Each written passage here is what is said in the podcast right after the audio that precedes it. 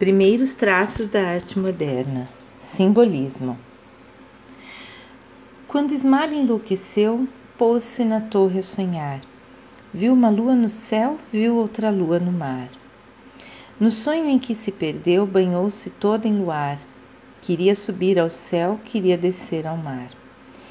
E no desvario seu, na torre pôs-se a cantar. Estava perto do céu, estava longe do mar. E como um anjo pendeu as asas para voar, queria a lua do céu, queria a lua do mar. As asas que Deus lhe deu ruflaram de par em par. Sua alma subiu ao céu, seu corpo desceu ao mar. Ismalha é um dos mais belos poemas de Alfonso de Guimarães, o grande poeta do simbolismo brasileiro. O texto envolve emoções e se aproxima dos sentidos as imagens são oníricas, a morte é o tema e a linguagem muito próxima da música, é fluida, repleta de aliterações. Na literatura, o simbolismo surgiu no final do século XIX na França, inspirado nos ideais do romantismo. Opôs-se ao realismo e ao naturalismo e trouxe à tona os estados de alma, entre os nomes mais relevantes estão os poetas franceses Stéphane Mallarmé e também Charles Baudelaire, que, embora não estivesse mais vivo quando o simbolismo se consolidou na França, foi situado como pré-simbolista e o mais importante do movimento. Assim foi na literatura, assim foi na arte. O estilo permeou as manifestações artísticas entre 1880 e 1910, trazendo mais encantos e histórias para a arte. Nesse campo, a imaginação do artífice percorreu além do visível, sondou o subconsciente e o mundo dos sonhos, tema da obra Interpretação dos Sonhos de Sigmund Freud, o criador da psicanálise. O livro, publicado em 1889, despertou interesse em toda a Europa e ecoou nas artes também. A arte nouveau, que trazia mais beleza à arquitetura e ao design, de certa forma também serviu de inspiração aos simbolistas, embora eles se opusessem à prosperidade e à abundância que o novo estilo propunha. Arquitetura e design. Arte nouveau. Queremos viajar sem vapor e sem vela. Fazei para amainar o tédio das prisões, por nossa alma passar, tesos como uma tela, horizontes de amor, nossas recordações. A justeza das palavras acima de Baudelaire podem acertadamente deslindar um coração de artista. É bem possível que o gênio criativo navegue por águas turbulentas, desprendido, solto, cruzando desconhecidas direções, e a alma soberana do artífice enveredou por esses intranquilos percursos, trazendo mais encantos para a arquitetura do final do século XIX. Viu-se na época uma ruptura com o passado e um despertar para o novo. A tendência que trazia novos ares se aproximava do mundo dos sonhos e do encantamento. A França via nascer a arte nouveau estilo que acabou seguindo para outros países da Europa, vigorando entre 1880 e 1920.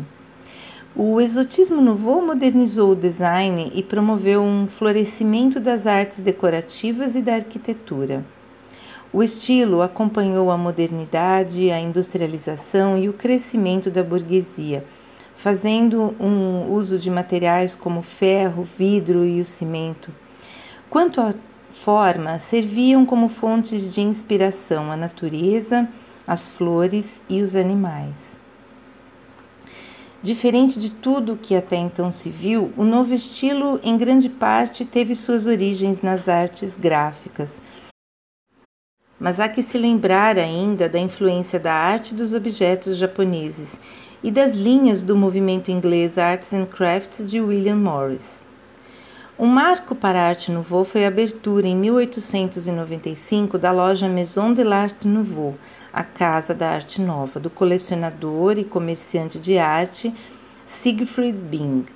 O projeto da Casa de Bing foi apresentado na Exposição Universal de 1889. A loja teve seu interior projetado pelo arquiteto Henry van der Velde. Em meio aos refinados ambientes de famosos designers, havia pinturas e cartazes de importantes artistas como Toulouse-Lautrec, Paul Signac, Edvard Munch, tecidos desenhados por William Morris, além de objetos de Louis Comfort Tiffany, artista e designer conhecido por seu trabalho com vitrais.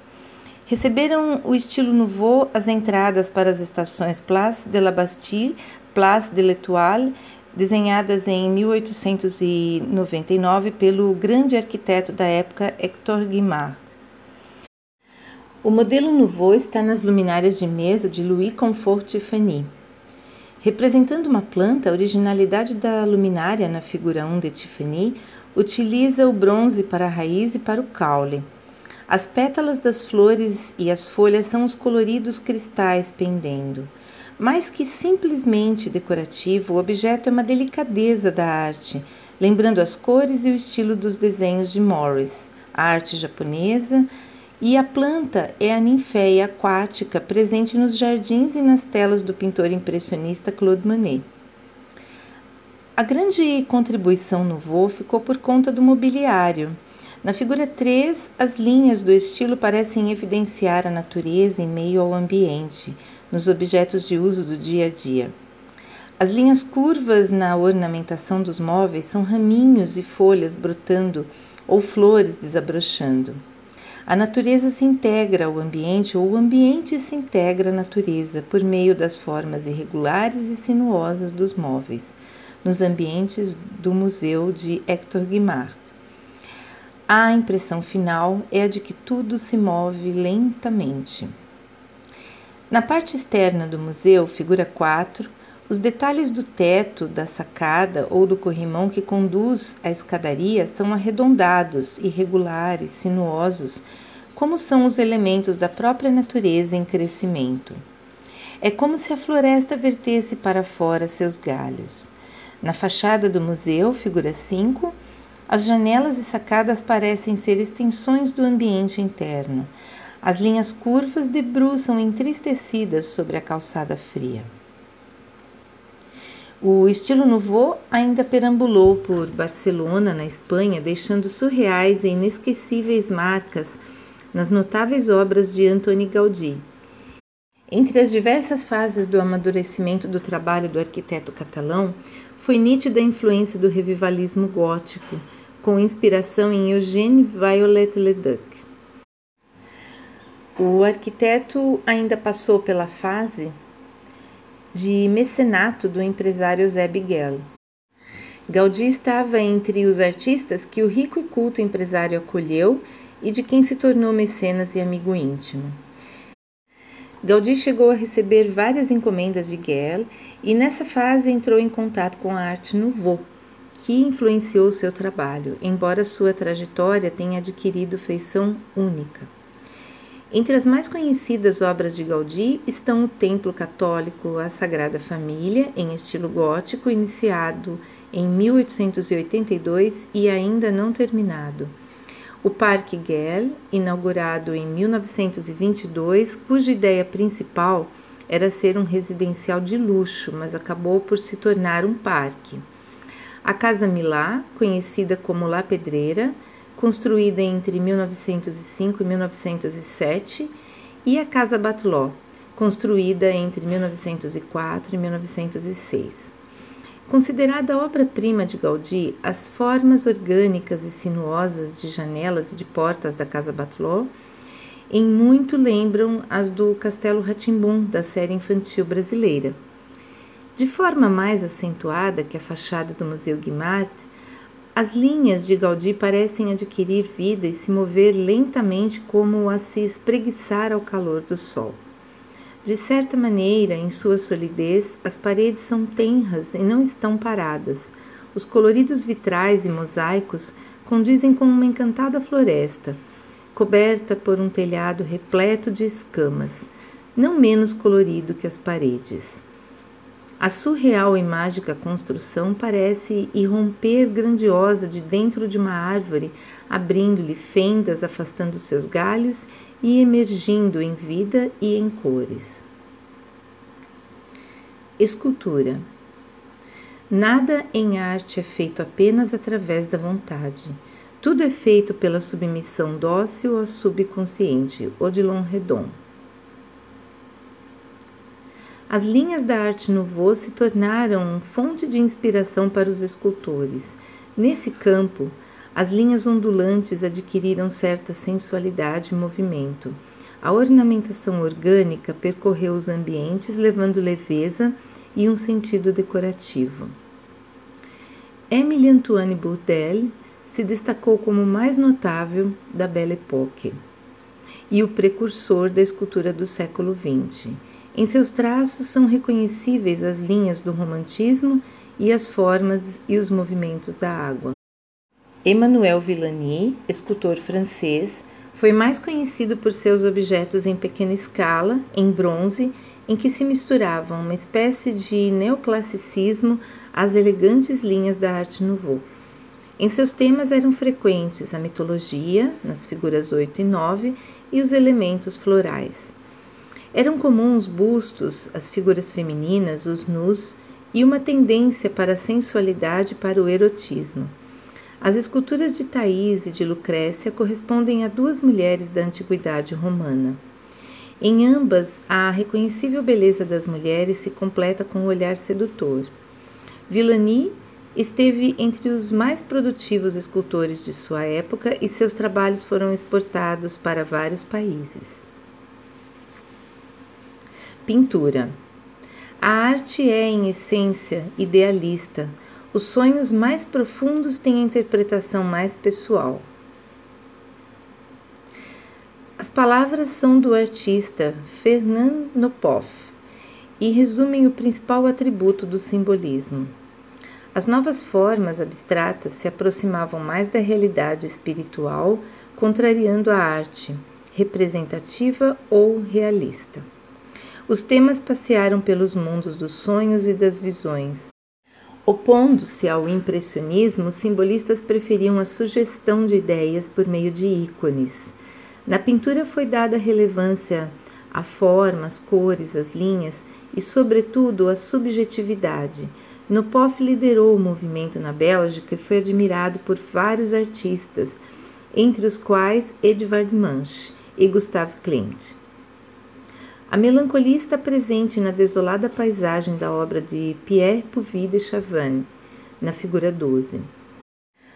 O homem, de aspecto esmorecido e pesaroso, está solitário, como se refletisse sobre algo. As cores da natureza são misturadas e discretas, contrastam com o protagonista da cena. Ao redor do filho, que um dia foi insolente, os porcos se alimentam, lembrando a conhecida parábola que simboliza a redenção. Assim como grandes artistas de sua época, Chavannes não se encaixou em apenas um movimento, Passou pelo impressionismo, pelo pós-impressionismo e pelo simbolismo. O uso das cores moderadas, não puras, também é característica de duas de suas obras de 1863, nas figuras 10 e 11. Percebe-se nelas uma referência ao período clássico, na forma, na perspectiva e nas sombras. O contato com o simbolismo francês no Salão Rosa Cruz em 1892 levou o artista suíço Ferdinand Hodler a voltar seu estilo para um sentido metafísico. Os estados de alma estão presentes em sua obra Noite, que escandalizou a sociedade da época. Nela, a representação do sono se aproxima da ideia de morte. Há pessoas aparentemente adormecidas, nuas, em profundo sono, solitárias, abraçadas, sugerindo um certo erotismo.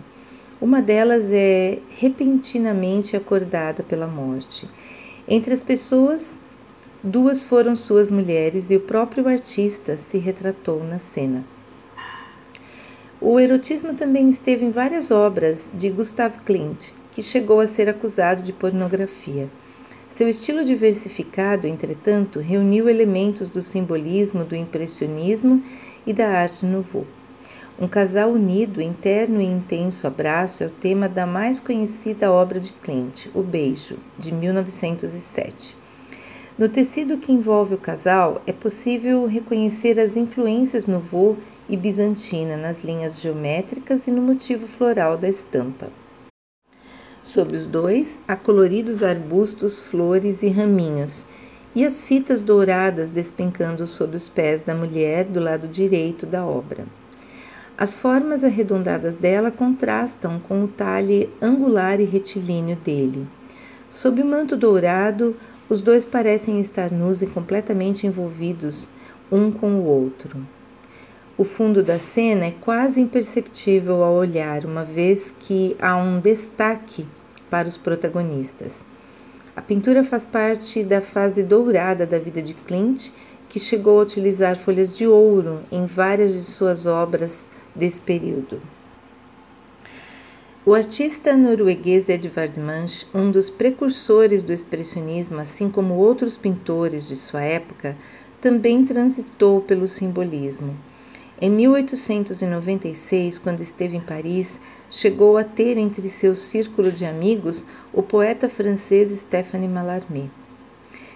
Muito da própria vida de Manche, repleta de tragédias, acabou por se revelar em suas obras, em que eram comuns a melancolia e a tristeza. Entre as litografias que produziu depois de 1896, a obra Vampiro, na figura 13, chegou a ser chamada de Amor e Dor pelo artista. Na imagem lúgubre, um homem está envolto nos braços de uma mulher que beija seu pescoço. Angustiado, ele parece se deixar levar pelo abraço e provavelmente pela morte. Em separação, figura 14, o protagonista também é um homem entristecido pela dor do término de um relacionamento. Essa e outras obras de Manche, como Beijo, de sua autoria, e O Grito, fizeram parte de uma série intitulada O Friso da Vida, em inglês The Freeze of Life, cujos temas oscilavam entre o amor, a ansiedade, o ciúme, a infidelidade e a morte. Assim como Clint e muitos de sua época, Manch era obcecado pela sexualidade feminina. Na cena da figura 14 estão presentes elementos da sexualidade, da lascívia e da traição. Solitário, o homem parece não conseguir se mover, tal é seu desânimo. A cor vermelha em sua mão direita, sobre o peito, simboliza o sangue vertendo do coração. Contrastando com sua imagem, a mulher se destaca na imagem e se apresenta formosa. Como se não o percebesse, ela caminha distante e fria, com os longos cabelos ao vento. O desenho de seus cabelos acompanha a linha sinuosa do vento que parece soprar. É possível reconhecer na imagem traços da arte nouveau nas linhas sinuosas, nos contornos simplificados e no uso das cores. Entre os artistas que também passaram pela corrente simbolista, ainda vale citar os nomes de Paul Gauguin, Gustave Moreau, Arnold Böcklin, Ferdinand Hodler Odilon Redon e Ferdinand Kopoff. Considerações finais. A arte encontra em si mesma a perfeição. Não se deve julgá-la por um modelo exterior. Ela é mais um véu que um espelho. Possui flores e pássaros desconhecidos em qualquer floresta. Inventa e destrói mundos e com um fio escarlate pode tirar a lua dos céus. Para ela, a natureza não tem leis. Oscar Wilde. Wilde fez parte do movimento europeu chamado esteticismo, com características muito próximas às do simbolismo. Para o escritor inglês, o belo seria um antídoto para a frieza da industrialização. Ele se opunha ao realismo e acreditava na arte pela arte. Suas palavras e seu pensamento ecoam ainda hoje. E pode ser que os caminhos da arte atenuem a frieza e as asperezas do mundo real. Ao engenheiro das formas e das cores é possível engendrar um mundo novo, arquitetar sonhos, erguer universos e vislumbrar cenas que somente a imaginação e a arte são capazes. A ele é possível conceber mundos surreais tão belos como os de Gaudí, suscitar no espectador os mais intensos assombros, como nas pinturas de Manche, ou ainda fomentar inefáveis sensações, como nas pinturas de Klimt. Essa diversidade da qual se fala nas últimas décadas do século XIX levou elementos suficientes para que a arte se permitisse falar por si só, sem as mãos da realidade, sem as distorções da vida. E os caminhos da arte são muito próximos daqueles por onde a poesia trilha. O criar é profundo, procede da alma em êxtase, e a arte é o bálsamo da alma.